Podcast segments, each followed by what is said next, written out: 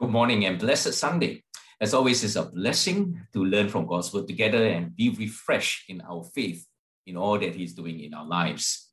Today, we're going to look at the dramatic encounter that Jacob had with God, where he dreamed a vision of God and his angels on a stairway between heaven and earth. This was the encounter that would change uh, Jacob's life direction and bring him into a covenant relationship with God. But first, let's commit this time to the Lord.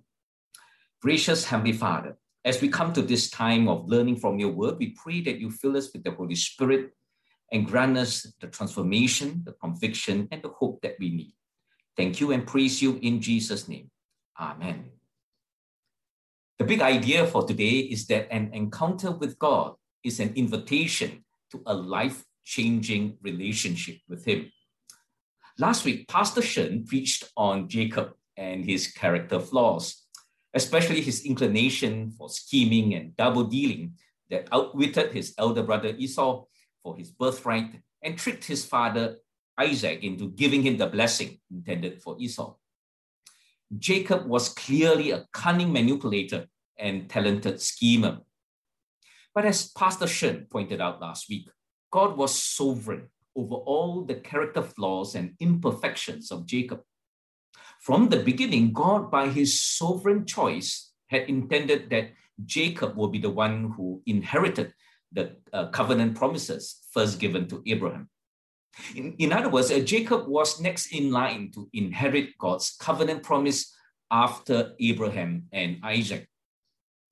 As we saw on previous occasions, God has been faithful through all the years to ensure that his promises to Abraham will continue to progress in the face of obstacles and challenges, not least the obstacles brought about by the mistakes and character flaws of Abraham's family.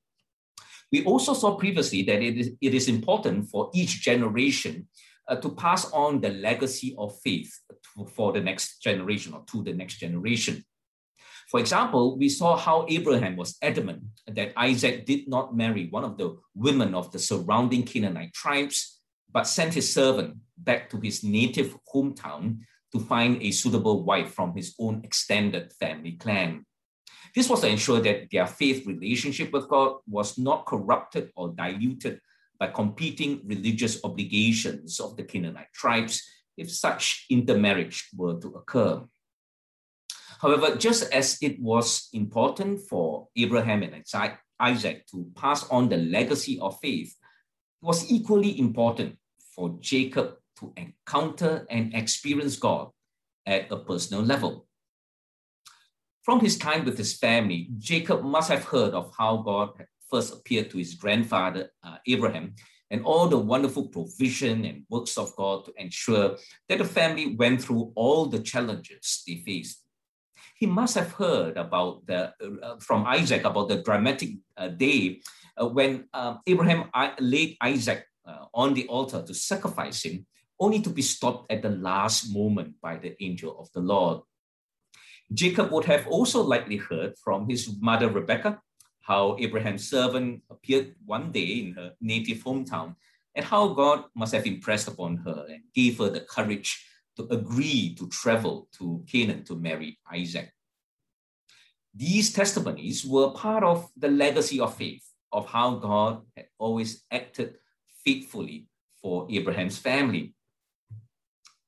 Jacob's character and personality, however, suggests that he was he very much trusted in his own schemes and plans to get ahead in life and to gain every possible advantage uh, in each situation. Jacob needed a life changing encounter with God and to discover that only a faith relationship with God would provide the stability and security he seemed to be always scheming for. The latest scheme he pulled off with the help of his mother to trick Isaac into giving him the blessing instead of Esau was the final straw that broke the camel's back.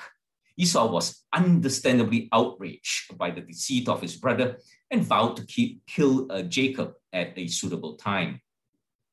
As a result, Jacob had to flee his home to escape his brother's vengeance. The plan was for Jacob to seek shelter with his uncle Laban, his mother's brother, in Haran, the native hometown of Rebekah. On his journey, he stopped at a certain place where Jacob had an encounter with God that would change the direction of his life. Starting from Genesis chapter 28, verse 11, we read, When he reached a certain place, he stopped for the night because the sun had set. Taking one of the stones there, he put it under his head and lay down to sleep. He had a dream in which he saw a stairway resting on the earth, which is top reaching to heaven. The angels of God were ascending and descending on it. Jacob had a dramatic vision of a stairway that reached between heaven and earth.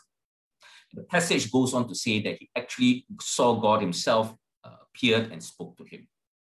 It was as if the realm of heaven opened and overlapped with earth, and that the glory of God's presence visited Jacob in his sleep. Earlier in the Genesis story, you may recall Dr. Koo preached on the Tower of Babel, where sinful humanity tried to build a structure to reach into heaven, a portal, if you will, to gain access to God's realm. And God threw that particular enterprise into confusion by dividing their language and dispersing them so that they could not carry out their presumptuous attempt to control access to heaven. Here, however, when Jacob was on the run and fearful over his fate, God graciously comes to him. When humanity acted presumptuously, their plans were overthrown into confusion. But when Jacob was in desperate need, access to heaven was opened up to him. And God spoke to Jacob in his desperate hour. The words of promise and assurance, which we will look at a little bit more detail later. Essentially, however, God renews his promise, covenant promise to Jacob and assures him that God himself will watch over him and bring him back safely to the promised land. In response, uh, Jacob steps nearer to a personal covenant relationship with God. In Genesis 28, verse 20 to 21, we read that uh, then Jacob made a vow saying, if God will be with me and will watch over me on this journey I am taking, and will give me food to eat and clothes to wear, so that I return safely to my father's household, then the Lord will be my God. Some have noted that Jacob, true to his nature, is trying to bargain with God here, to put preconditions of satisfaction before committing to a covenant relationship this is then uh, contrasted with the faith of Abraham, who did not set any preconditions but obeyed in faith when God called him to leave his native home for Canaan. In this view, then, Jacob is trying to do a deal with God instead of accepting by faith what God has promised. Perhaps another perspective here is possible. Jacob was on the run for his life and desperate his words could be seen as an earnest vow to commit to a covenant relationship in response to the desperately needed assurance that God had just provided. Instead of merely you know, instead of just merely trying to strike a bargain or set conditions, Jacob's plea and vow could be part of entering into a covenant relationship where the obligations and the roles of each party are spelled out. To take another example, in uh, 1 Samuel chapter 1, we see Hannah making a vow to God that if she can have a son, she will commit him to the service of the Lord. In any case, the encounter with God changes the trajectory of Jacob's life. It was the first step in a journey of transformation for Jacob. He certainly did not become perfect overnight. But God works in his life as he goes through the struggles, the frustrations, and fears in the years ahead. As we saw last week, God's plans work through very imperfect people and situations. And through his encounter with God, we see that God transforms Jacob's life direction in three key areas God's promise renewed, God's presence reaffirmed, and lastly, God's provision released.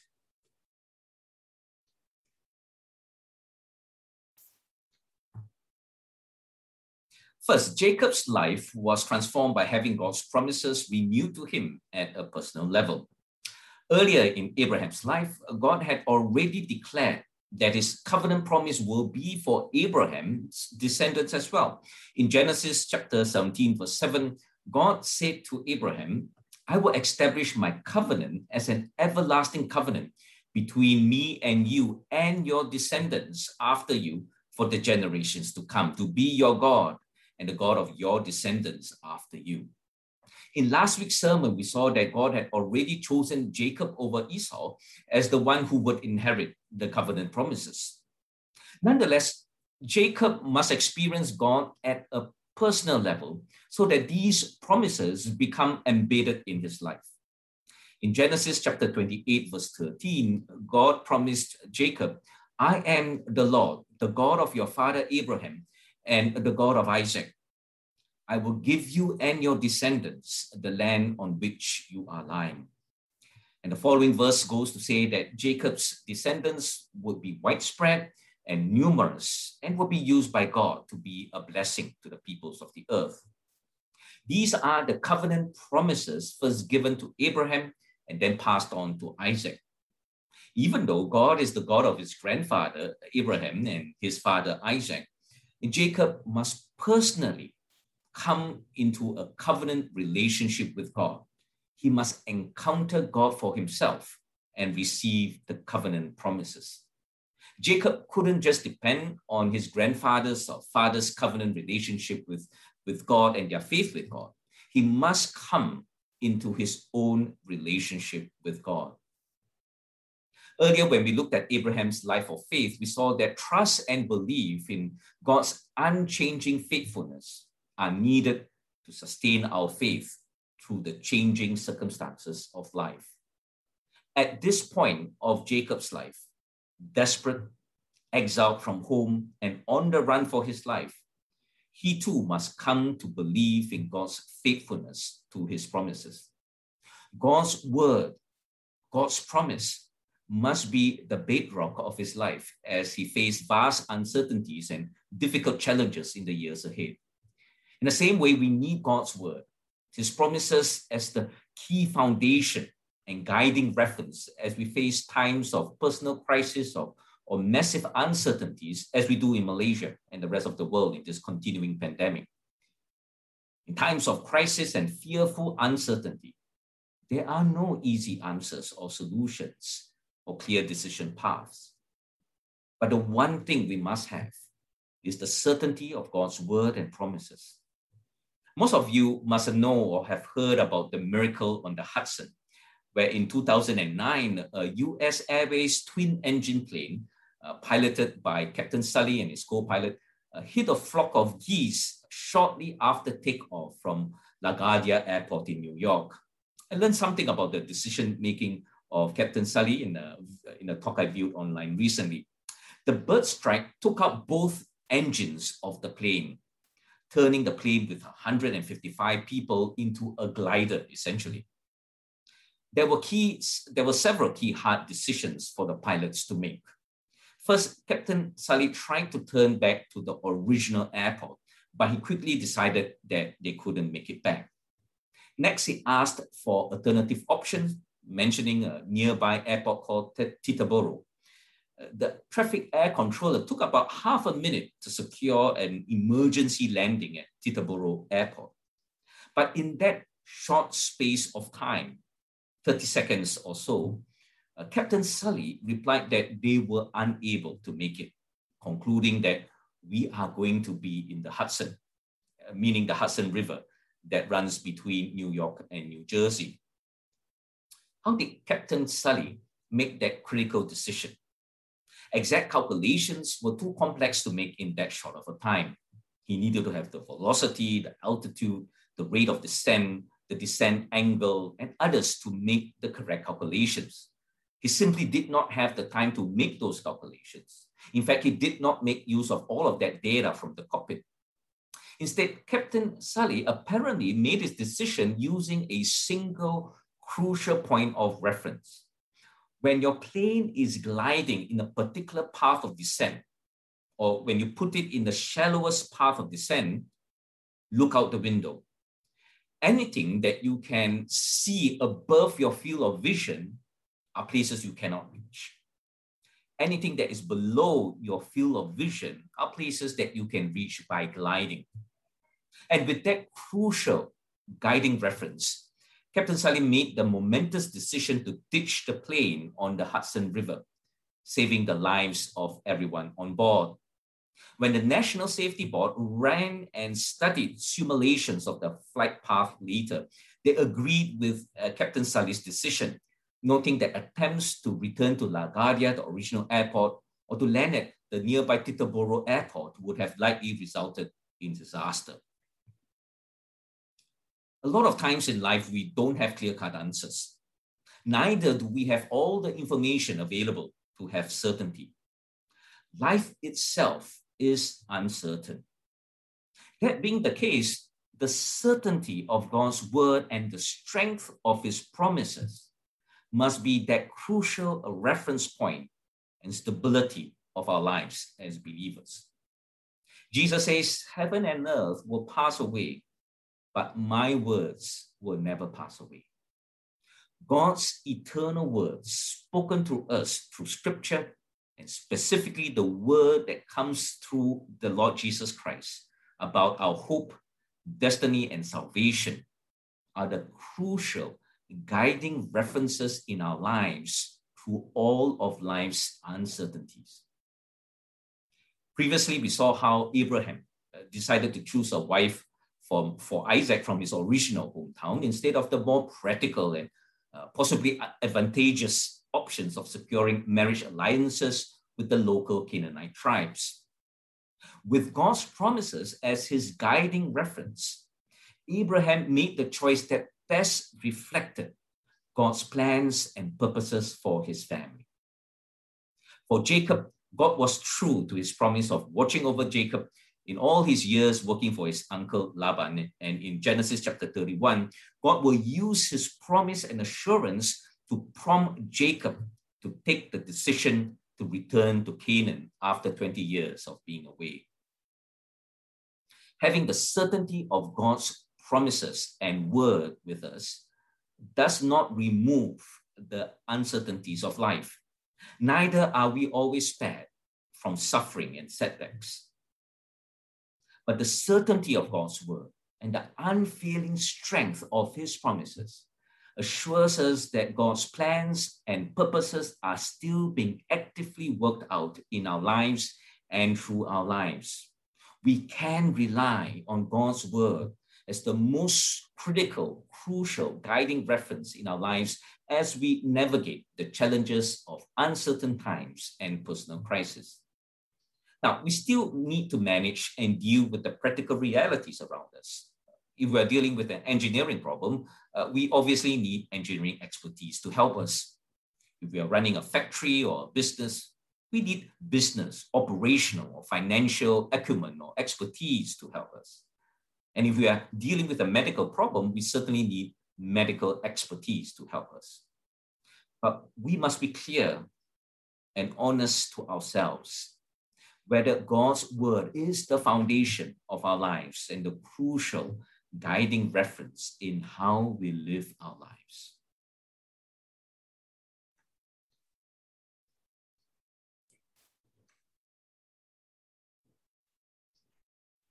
Second, Jacob's life was transformed by having God's presence reaffirmed to him at a personal level. For Jacob, God's presence must be personally experienced so that he can endure all the challenges and hardships ahead of him. As we saw previously, God's promises to Abraham's family centered on the land of Canaan. This was the promised land for Abraham's descendants. This was so ingrained for Abraham that he was adamant that uh, Isaac never leaves Canaan to go back to his native hometown to find a wife. He sends his servant instead, if you can recall from the previous sermon. Now, however, Jacob was fleeing this land of promise because of his own scheming. He must flee for his life from the vengeance of his elder brother. In effect, Jacob has to go into exile from the promised land. Since God's promises are centered on the land of Canaan, The crucial question at this point of Jacob's life is whether God's presence will remain with him as he flees the promised land. The people of that time seem to believe that their gods had some uh, territorial jurisdiction, so that one god could be the deity of a particular city or region, for example. Different tribes could have their own household idols, but they had to pay homage to the dominant deity of a particular territory that they were in. Against this possible background, today's passage helps answer the question Is the God of Abraham and Isaac only dominant in the promised land of Canaan, or is he dominant and sovereign everywhere? Of course, readers of Genesis would know that from Genesis chapter 1, uh, the God of the Bible is the sovereign creator of all heaven and earth. And as such, the, the territorial preoccupations of the other religions do not appear, apply to God. Therefore, God's promise of his presence to Jacob reinforces the understanding of God for Jacob and his descendants that God is sovereign everywhere.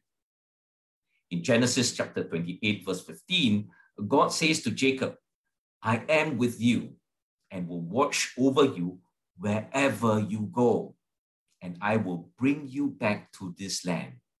I will not leave you until I have done what I have promised you. And God was true to his word. We will see in the coming chapters how Jacob endured hard labor under his uncle Laban, who, by the way, was a, also a shrewd and cunning man. In other words, Jacob met his match uh, at the cunning schemes of his uncle. But in the end, Jacob recognized that it was God's presence with him that protected him and preserved his welfare.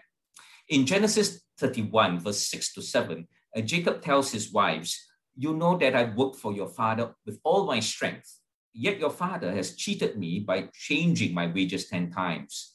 However, God has not allowed him to harm me. Later on in Genesis 31, verse 42, uh, Jacob says to Laban directly to his face, If the God of my father, the God of Abraham and the fear of Isaac had not been with me, you would have surely sent me away empty handed. God's presence with Jacob was life changing. God guarded and preserved Jacob throughout his hardships and struggles, working for his uncle when he traveled back and when he traveled back to Canaan to face his brother Esau. Encountering God's presence transforms our outlook and direction of our lives. Some of us are following the Bible in one year daily devotions by Nicky Gumbel. In one of the recent devotions, Nicky tells the story of uh, Stephen Lungu of Zimbabwe. He was born into a dysfunctional family and his mother abandoned him and his younger siblings on the streets when he was just three or four years old. At age 11, he ran away from the care of his aunt and lived on the streets and got involved with violent gangs. Stephen grew up angry and bitter at God. And if we were trying to counsel him, most of us would probably have written him off as a lost cause. But in a decisive encounter, God's presence made all the difference and completely changed the direction of Stephen's life. One day, Stephen and his gang were going to firebomb and attack a church tent evangelistic meeting. However, as they sat back at the, as they sat at the back of the church, things uh, began to change for Stephen. As the preacher spoke about the life of Jesus, uh, Stephen started to cry. He dropped his gun and bombs and came up to the preacher to ask for mercy. Later that night, he came before God and asked, What must I do? And felt that God reached out to him. The next day, he surrendered to the police and confessed all the crimes and was interrogated for eight hours. And then Stephen recounted uh, after eight hours, they said, If your Jesus has forgiven you, we forgive you too. An encounter with God's presence changed the direction of Stephen's life. He shares that I never used to laugh until when I accepted Jesus at the age of 20. That was the first time I laughed. God used Stephen powerfully in the work of evangelism. He has traveled across Africa to preach the gospel to thousands. Sadly, Stephen passed away earlier this year after a brief battle with COVID at the age of 78 and leaves behind a wife, five children, and many grandchildren. But Stephen's life is a powerful testimony of encountering God's presence through his son Jesus in a desperate and hopeless state. And from that point, being used by God to impact thousands of lives. Stephen's life is also a reminder that we often encounter God's presence in unexpected ways and in less than perfect circumstances. Often it is in very troubling circumstances that God comes to us with unexpected favor, grace, and provision. Stephen was full of murderous hate when he encountered Jesus for the first time. He wasn't looking for Jesus, but Jesus found him instead in his hour of need. In today's passage, Jacob was the self confident manipulator and cunning schemer, but one that was fleeing for his life and facing an unknown future away from family and home. Uh, Jacob wasn't looking for a spiritual experience or inspiration. He was down and out, fearful, anxious, and likely tired from traveling when he stopped at that place, which he would name Bethel. It was only after encountering God that Jacob says, Surely the Lord is in this place, and I was not aware of it. Jacob encounters God on the run in a place of desperation and received God's gracious assurance that God's presence will go with him into an unknown situation. What is your place of need today? The unwelcome situation where you would rather not be. Perhaps this is your place of encounter with a gracious God, where you would find and experience unexpected blessings and mercy where you will be filled with God's unmerited favor. The primary call for us today is to experience God through his son Jesus. Only through Jesus would we experience the fullness of God's presence to secure us, save us, and change the whole direction of our lives. It is only in Jesus we come to repentance. The word means a change of life direction, a turning away from the old life to a new one, a new life changing experience with God. And if we are indeed in that place of unexpected encounter with God, have we responded to his invitation for a life changing experience with him?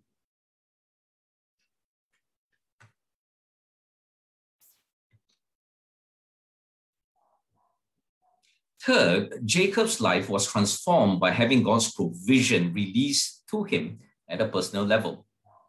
Jacob was heading to an unknown land with an unknown and uncertain future. Through all the challenges ahead, he would discover that circumstances can never outstrip God's gracious provision. Jacob was the type of person who enjoys the resources at the home base. He liked to work and spend time at the home side of things as, as opposed to his brother Esau, who liked to go out and hunting, was clearly built for the rough and rugged outdoors. But because he is effectively on the run, home comforts and security that he was previously accustomed to are no longer with him. Yes, he might have at least the comfort of going to his uncle, a close relation, but Jacob couldn't know ahead of time how he would be treated and received by his uncle's family. Uh, to be sure, he couldn't presume that he'll get the privileges of a son and the favor of his mother that he enjoyed back home. In his vow to God, which we will see in a moment, uh, Jacob betrays his fears and anxiety about his uncertain future, whether he would have the security and provisions to make a living and perhaps build something for his future. But when God appeared to Jacob and promised to go with him and watch over him, Jacob clearly understood that God is also speaking through his, to his fears and anxieties. Where God is present, his provisions are also released to those who have faith and trust in him. In other words, when we live under God's promise, God's presence and provisions are assured to us on a daily basis to meet the needs of our present situation. In his vow to God in uh, Genesis 28, verse 20 to 21, Jacob says, If God will be with me and will watch over me on this journey I am taking, and will give me food to eat and clothes to wear, so that I return safely to my father's household, then the Lord will be my God. There are situations in life that we may feel tremendous pressure, fear, or anxiety. We feel as though we have been thrown out from our place of security and comfort that we have been sidetracked, displaced, or removed far from the place of God's promises. Sometimes it's due to our own sin and mistakes. Other times it's due to circumstances or events beyond our control. Jacob's story today reminds us that God works powerfully through imperfect people and imperfect situations we may feel and experience that we are desperately on the run, trying to flee our problems, or that we are knocked off course, that we're far away from the center of God's will or promises. We need to hear again God's word for us today. I am with you and will watch over you wherever you go. And I will bring you back to this land, to this place of God's promises. I will not leave you until I have done what I have promised you. God's promise, God's presence, and God's provision will bring us through the struggles and uncertainties we face. By encountering God and experiencing His presence, our lives are transformed in the midst of the storm and through the darkest hour. You know, the vision of the stairway of heaven that Jacob dreamt about is also something to remind us of the unseen reality of uh, heaven for a child of God today. Most of us may not actually have such a dramatic vision or dream, but it is a reality. God's glorious presence is not far away. In fact, God's presence lives in us through the Holy Spirit. May you encounter the presence of the living God, be secured by the word of his promise, and be nourished by his provision in your place of need today. I'd like to pray for all of us at this point of time. Some of us here may not have had the opportunity to personally respond to the invitation of God to a personal relationship with Him through His Son Jesus. I'd like to uh, open up this invitation to do even at even at this moment to open your heart to the Lord Jesus Christ and, and call him your Lord and Savior. There are many of us here who may be also going through a very difficult and challenging time, and we need to hear the word of the Lord for us that His presence, His uh, promises, His provision are still with us to bring us through the uncertain times ahead. Let's come before the Lord right now and bow our heads in prayer. I'd like to invite you now, if you haven't accepted the invitation of the Lord, that you open your heart even right now and call upon the name of Jesus to forgive you your sins and to be your Lord and Savior. I'd like to call upon all of us who are burdened a struggle, a personal crisis, or a difficult situation at work or in our family life. And to place that burden right now at the feet of the throne of grace. Father, you know all who are opening up their hearts to you right now, who are calling upon you, O Lord, for salvation, for forgiveness, for mercy, for deliverance. I pray, O gracious God, that you pour out your love and you pour out your Holy Spirit so that they will know that they are loved by you. And they will experience a special encounter with your presence this very hour, that they will come to know your Son, Jesus Christ, as Lord and Savior. Father, I want to pray, Father, for all of us bringing before your throne of grace all the burdens that we carry, all the struggles that we are going through right now, all the fears and anxieties of our present circumstances. Father, help us remember, Lord, that you are sovereign everywhere, in every situation. Your presence is powerfully experienced through very difficult circumstances. I pray, O oh Lord, that even as we put our burdens before you, that you will secure us by your promise, the strength and unfailing love of your goodness and mercy for us.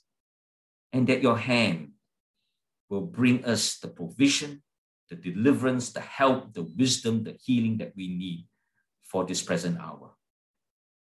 Lord, we surrender all these things to you. We pray all of this in Jesus' name. Amen. Praise be to the name of the Lord that hears our cries. In the name of the Father, and of the Son, and of the Holy Spirit.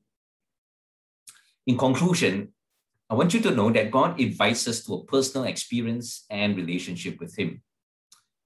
Be ready to receive all that God wants us to experience through a living relationship with Him.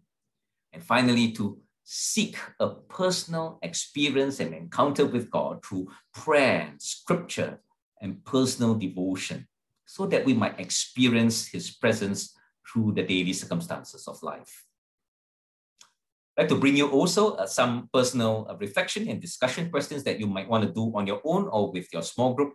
Uh, question number one, reflect and share on times where you have been you have experienced God through scripture, a strong conviction that He laid upon you, or through family, friends, and circumstances.